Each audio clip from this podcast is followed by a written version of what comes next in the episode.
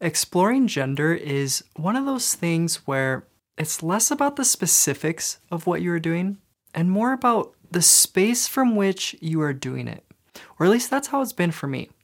Like, sure, I'm making changes on the surface and I am actively pursuing transition related milestones, but I don't actually see those kinds of changes as the main point of the trans experience.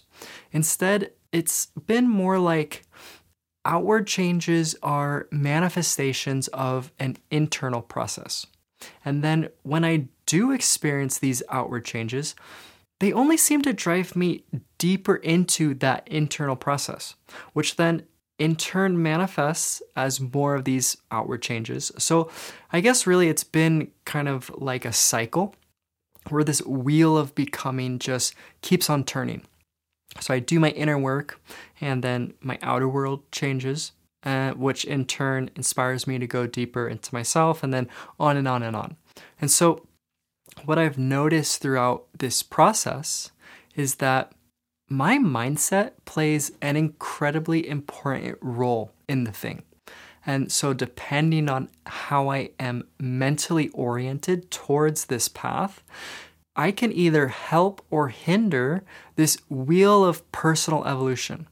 So, in this conversation, I want to give you a specific strategy or mindset that for me has been incredibly helpful and I would say life changing throughout this gender exploration process. But first, let's talk about one of the most common ways that we can trip over ourselves and then get in the way of our own personal evolution.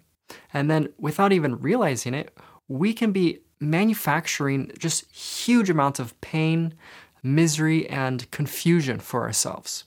And so, that's exactly what happens when we explore gender from within this overly mental orientation, which says, oh, I've got gender all figured out. You know, like I understand this thing front to back. You know, I've examined and theorized and researched, and now, after, you know, much deliberation, I've reached the correct conclusion about what gender is and isn't.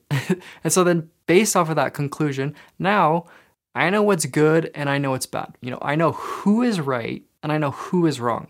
And so I know what the problem is with this world and then I also know what the solution is, right? so obviously, I'm exaggerating this perspective just in order to make a point. But what I'm trying to highlight is this tendency we have to think that we know and then to solidify ourselves within that presumed knowing. Or in contrast, maybe you are someone who feels that currently you don't know, but you're still operating within this assumption that, well, the goal is to know.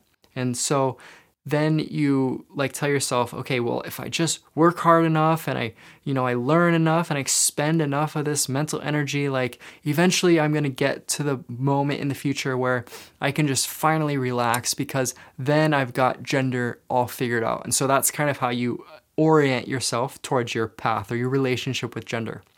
Or maybe you look to other people who you just from a, the appearance of things, it seems like they've got it figured out. And so then that makes you feel bad about yourself because, well, you know, you don't feel quite so confident in your knowing.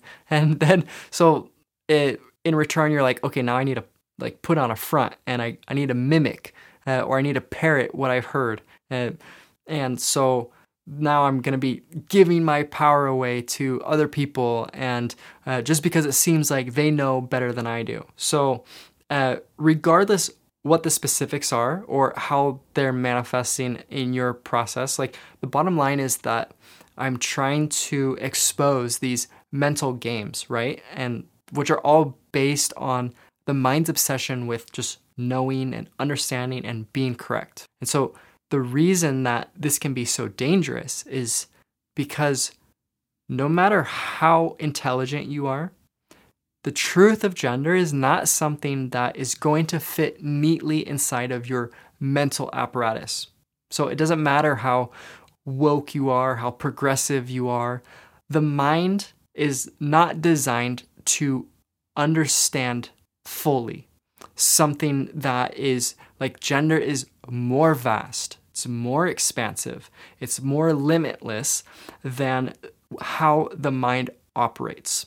So it goes beyond the edges or the confines of the mind. And so, really, what this means is that you need a mental attitude that positions you in such a way where there is enough room for the mystery of gender to remain a mystery. And so, that's what our strategy is all about including the intellect in our journey, because it is an important part of how we can understand and know gender.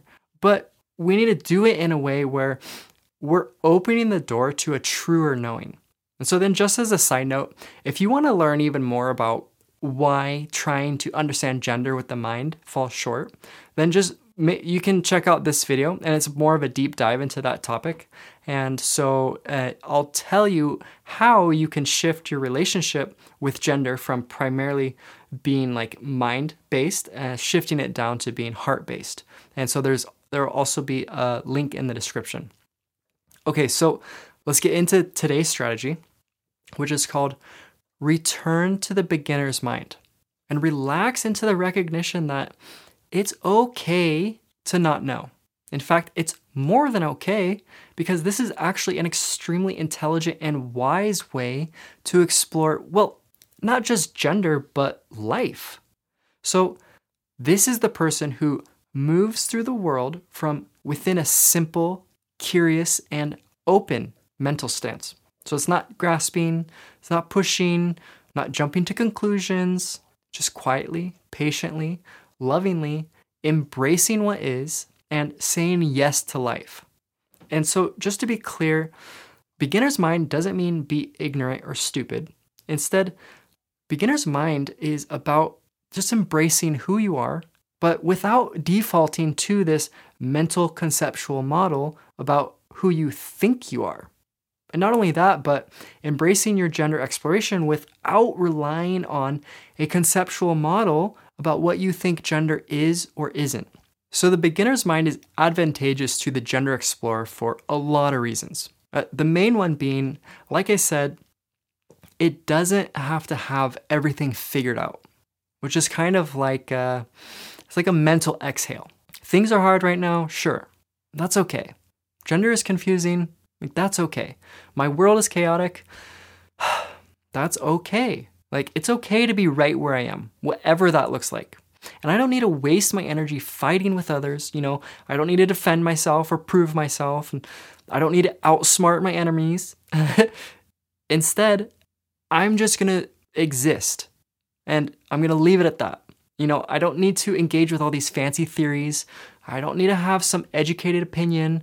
Uh, I don't need to rely on some woke story about why gender is a construct and society is brainwashed. Because all these different mental games, they're just crutches, right? It's something that we can lean on, it's something that we can feel safe inside of. But instead, if we can train ourselves to be simple minded, then we can recognize that, like, really, at the end of the day, I'm just me.